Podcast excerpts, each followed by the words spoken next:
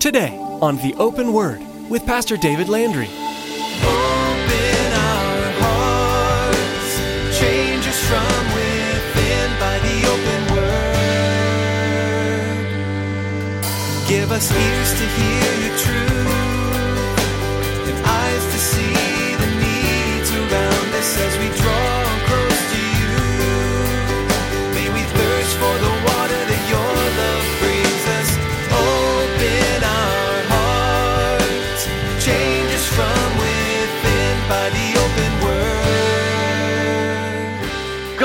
it's, it's all your fault. And yet, God, through the ages, over and over and over again, extended His grace, extended His mercy, His long suffering, as the Word says, not wishing that any would perish, but that all would come to eternal or everlasting life. God, it's your fault, the reason I'm the way I am. No, it's your sinfulness, it's your rebellion. That's the reason you are the way you are. Man is truly dense and he is wicked. That's just the reality of it. Have you ever met anyone who shakes their fist at God? Maybe they had something terrible happen to them, like a death in the family. As Christians, we can try to share God's goodness with them, but it's a hard job when they're so jaded and hurt. Pastor David urges us to keep loving people. Whatever they're going through is between them and the Lord. Our job is to share Jesus. They may or may not make the choice to worship God, but we can rest knowing that we did everything in our power. Well, let's join Pastor David in the book of Revelation, chapter 17, with today's edition of the Open Word.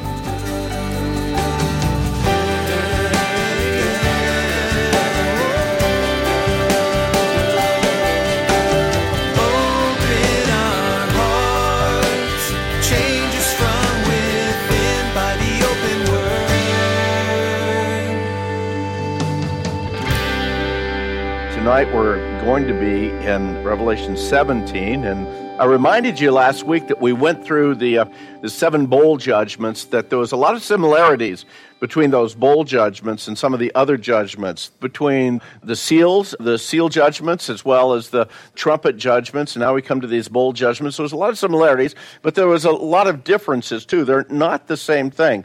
God is doing something different in the midst of all of these. Bowl number one, there was these foul, these loathsome sores that were coming out. They came upon the people that had received the mark of the beast and had worshiped the beast. Bowl number two, the sea would turn to blood, everything in it dies. Bowl number three, the rivers and the springs turn to blood. Bowl number four, seems like the atmospheric filter had been removed by God and men are scorched by the sun, and yet they continue to blaspheme God in the midst of his punishment, in the midst of the judgment that God's bringing to him. Bowl number five, the kingdom of the beast is turned into darkness. Men begin to literally gnaw on their tongues because of the pain that they're having.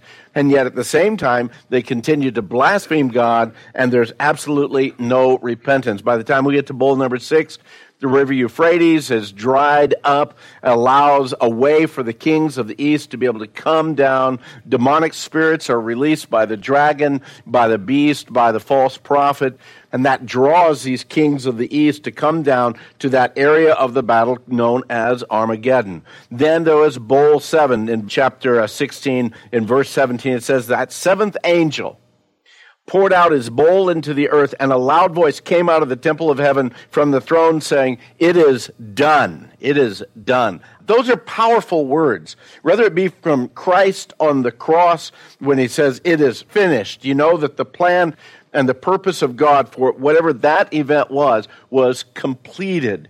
And here now, as we're going through these judgments, these bowl judgments, it is done and it says that there were noises and thunderings and lightnings. There was a great earthquake, such a mighty and great earthquake as had never occurred since men were on the earth. Now that great city was divided into three parts, and the cities of the nations fell. Great Babylon was remembered before God to give her the cup of the wine of the fierceness of his wrath. And we're actually going to be speaking about Mystery Babylon tonight. But here it still says, Every island fled away, the mountains were not found. Great hail from heaven fell upon men, each hailstone about the weight of a talent. And still it says, Men blasphemed God because of the plague of hail, since that plague was exceedingly great. Now, you have to agree at this point in time, in all of the world, there was absolute chaos. There was absolute confusion, calamity going on every direction. We don't know how long it is between each one of these bowl judgments. We don't know how long each one lasted. But in the midst of all of this, you would think that it was long enough to get man's attention, and yet they still didn't repent. They still continued to blaspheme and come against God, the only one that could save them. And not only did they not repent, not only did they not turn, but literally blaspheming him, even at that point in time. In the midst of the judgment of their sin, they turned, they blasphemed, they blamed God for the situation that they were in. I, I think, are you kidding me? You're, you're, blaming God because of your wickedness, because of the consequences of your sin, the situation you find yourself in. Now, I know that we never do that ourselves today, do we? Suddenly we find ourselves in, in a certain situation and we think, God, how did I get there? And the reality is that if we were to stop and we were to look back at the choices that we made in our life, no, this wasn't suddenly a, one of those bright moments that we suddenly come alive. No, it's been a process of things that we find. It's the consequences of our sin. But I thought God loved me. I thought God forgave me my sin. Absolutely, He forgives our sin, but you know what? If we do stupid stuff, stupid stuff will happen. That's just the reality about it. God will forgive us. God does forgive us, but we still are faced many times with those consequences. Amen? Or is that just me? Yeah. Doesn't mean that God doesn't love us. Doesn't mean that He will not take, even in the mess that we've made of things, and work through all things working together for good. Not that all things are good, but He'll even work in the messes of our life to bring about that good. But you know what? At this point in time, here in the book of Revelation, sorry, time's up. It's done. It's over. And the wrath of God is being poured out on man. And man is blaming God for it. We see it even in our day. A Northern California homeowner was being sued by the burglary suspect for returning fire. The suspect alleged that Jay Leon, who is 90 years old, negligently shot the intruder. According to CBS in San Francisco, suspect Samuel Gutrofelli was charged with two counts of attempted murder against Leon, the homeowner, who was shot in the face on January the 3rd. This is back in 2012. Police said Gutrofelli was wounded when Leon returned fire. Now, according to Leon, the homeowner, the incident began when Gutrofelli kicked in the door of his home. He was then ordered to not move as Gutrofelli went through his house searching for valuables. But after a while, Leon, the homeowner, insisted at 90 years old, hey, I've got to go use the bathroom. And so he convinced Gutrofelli to let him go and use the restroom. Well, Leon happened to have a 357 revolver hidden in the toilet tank of his bathroom. Okay? So what's that? If you go and rob somebody old, you know, just be careful of that. Okay. So as he went into the bathroom, he grabs his 357, he ran back, he points it at the burglar, but the burglar also had his gun. The burglar, Gutrofelli, fired first, and he hits Leon in the cheek. But Leon, he was a former county deputy sheriff. He paused before returning fire, and the gunman began begging for his life. But Leon emptied the weapon anyway. Leon says, After he shot me, I looked him straight in the eye. And then he starts saying, the bad guy starts saying, Don't kill me, don't kill me. I've got a daughter. And I said, Forget about it. Well, that wasn't really the words that Leon used. He says, Forget about it. And he goes, Pow, pow, pow. He empties his gun on the guy. But the ordeal wasn't over because out of the shots that he fired, only one hit the gunman. The gunman rushed on Leon.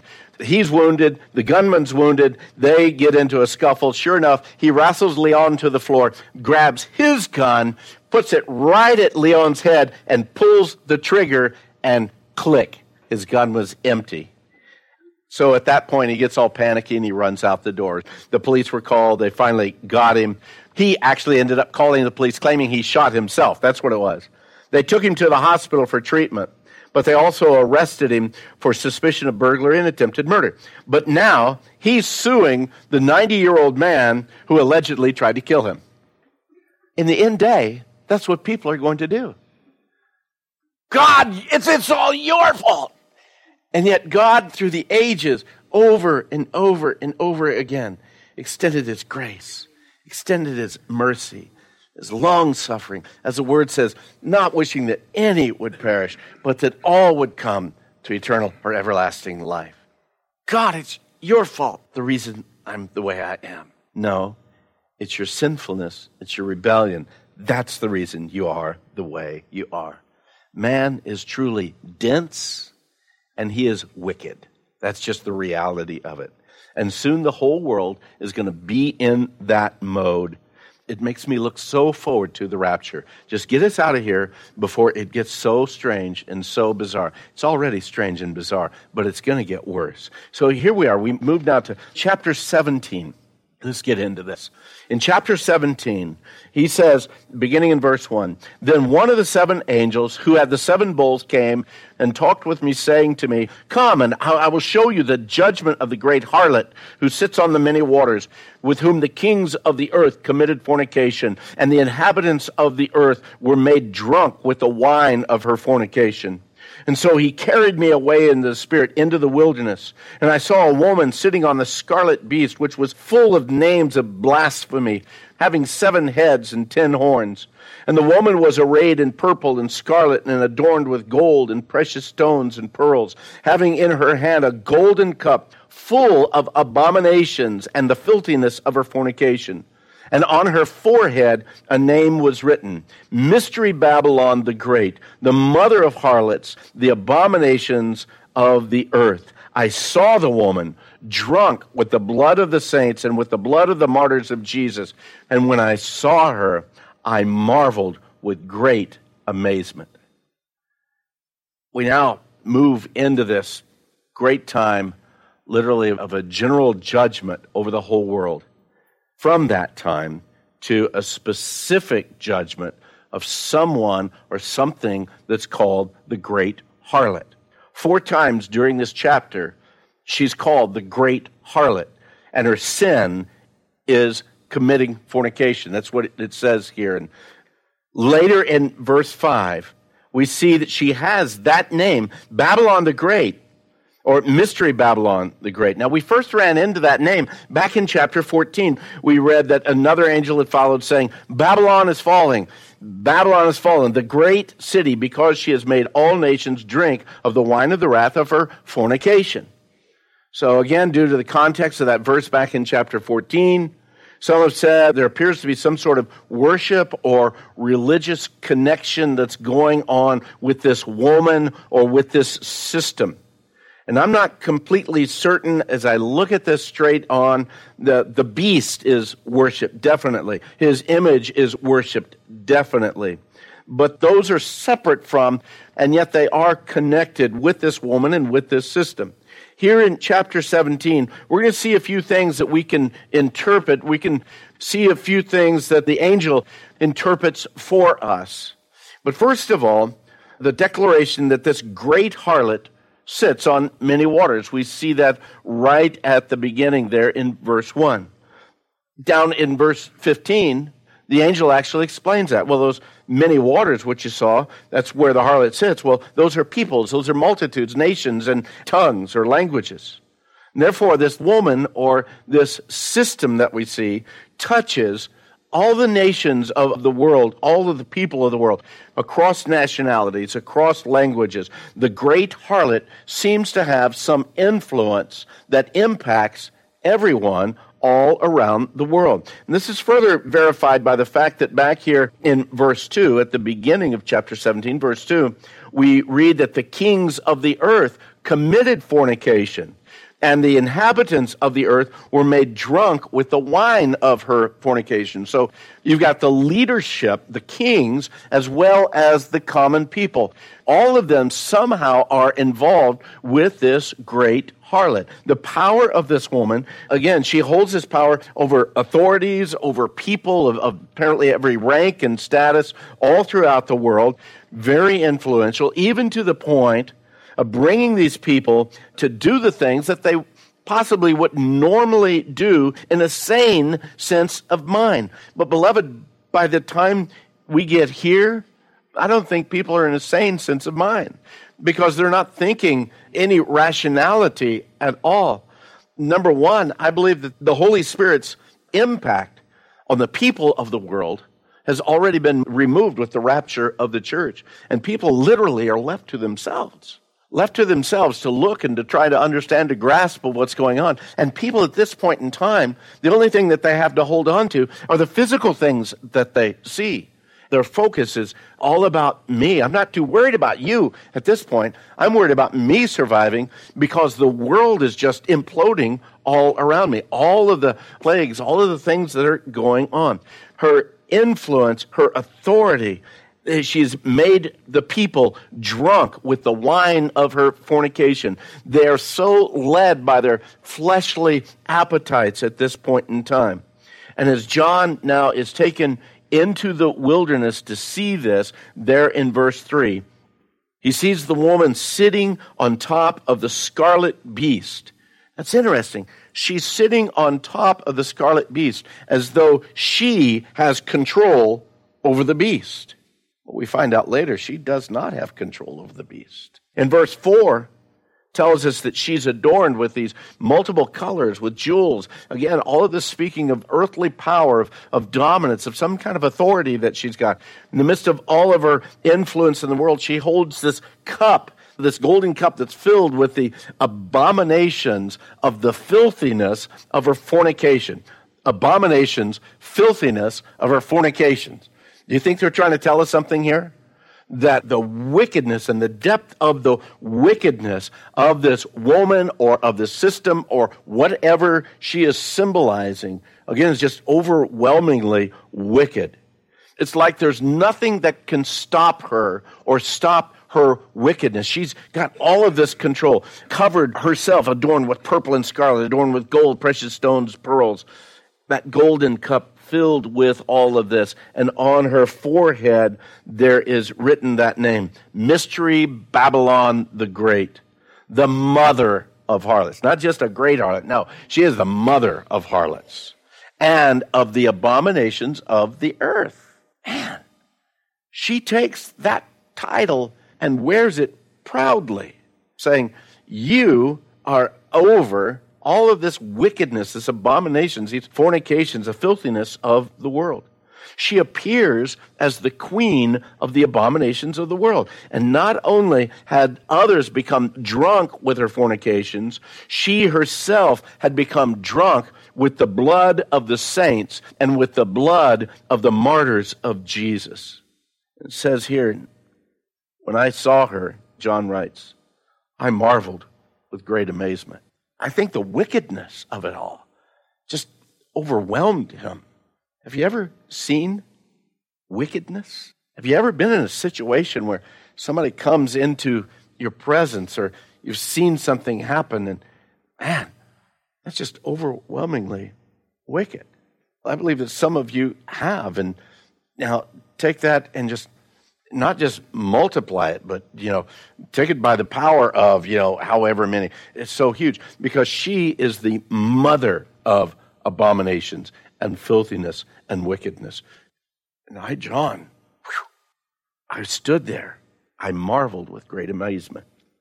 I believe that he was trying to fully understand who she was. And I think, man, what is this that is so dark, so so gross, so perverse that's standing before me. Significance of who she was and even of who the beast was. And so the angel begins to explain this down in verse 7. But the angel said to me, Why did you marvel? Well, because I don't understand what's going on. That's the best answer. No, the angel says, Why did you marvel? I'm going to tell you the mystery of the woman and of the beast that carries her, which has seven heads and ten horns.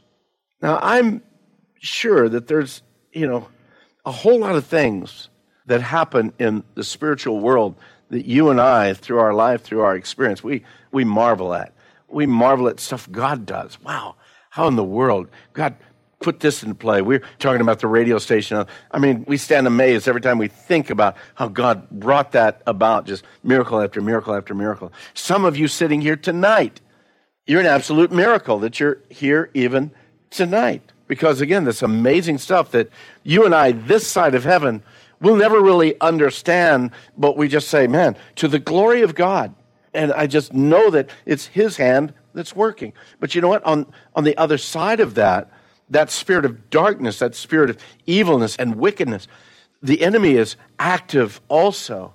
And there's stuff that's going on in this world that, man, we just stand amazed at. We look at the stuff that's going on with ISIS and these beheadings, and not only the ones that they videotape, but the fact that they go into these villages and they're beheading and they're slaughtering and maiming women and children and all kinds of atrocities. We stand and we, we marvel at that. We're just absolutely amazed that that much wickedness could be in an individual or a group of individuals. But, beloved, I want to tell you this right now.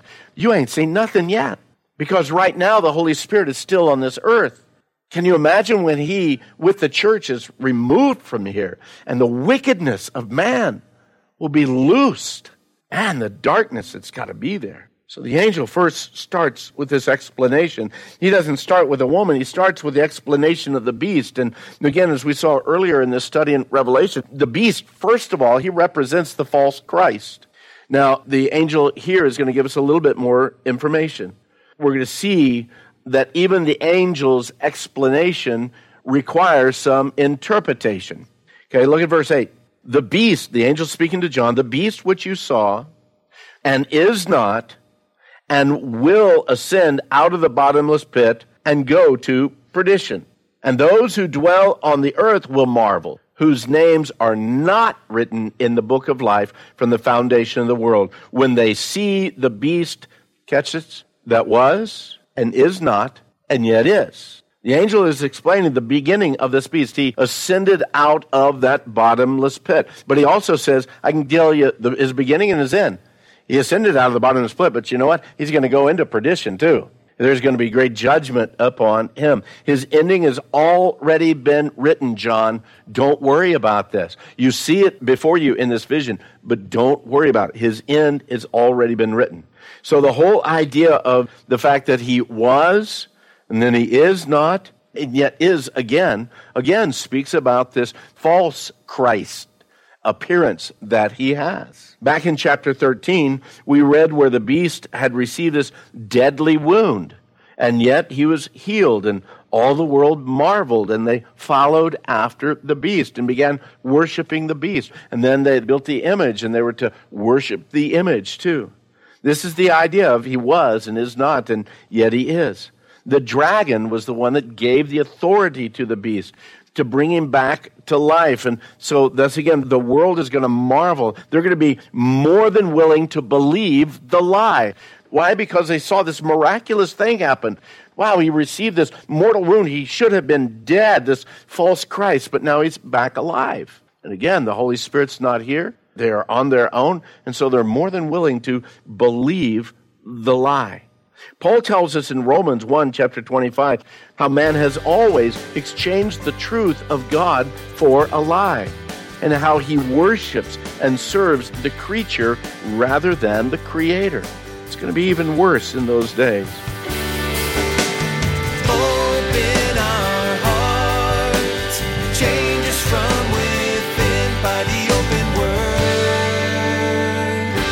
The letters to the churches found in Revelation 2 and 3 repeat the phrase, to the one who overcomes, followed with a promise centered in God's goodness to his people.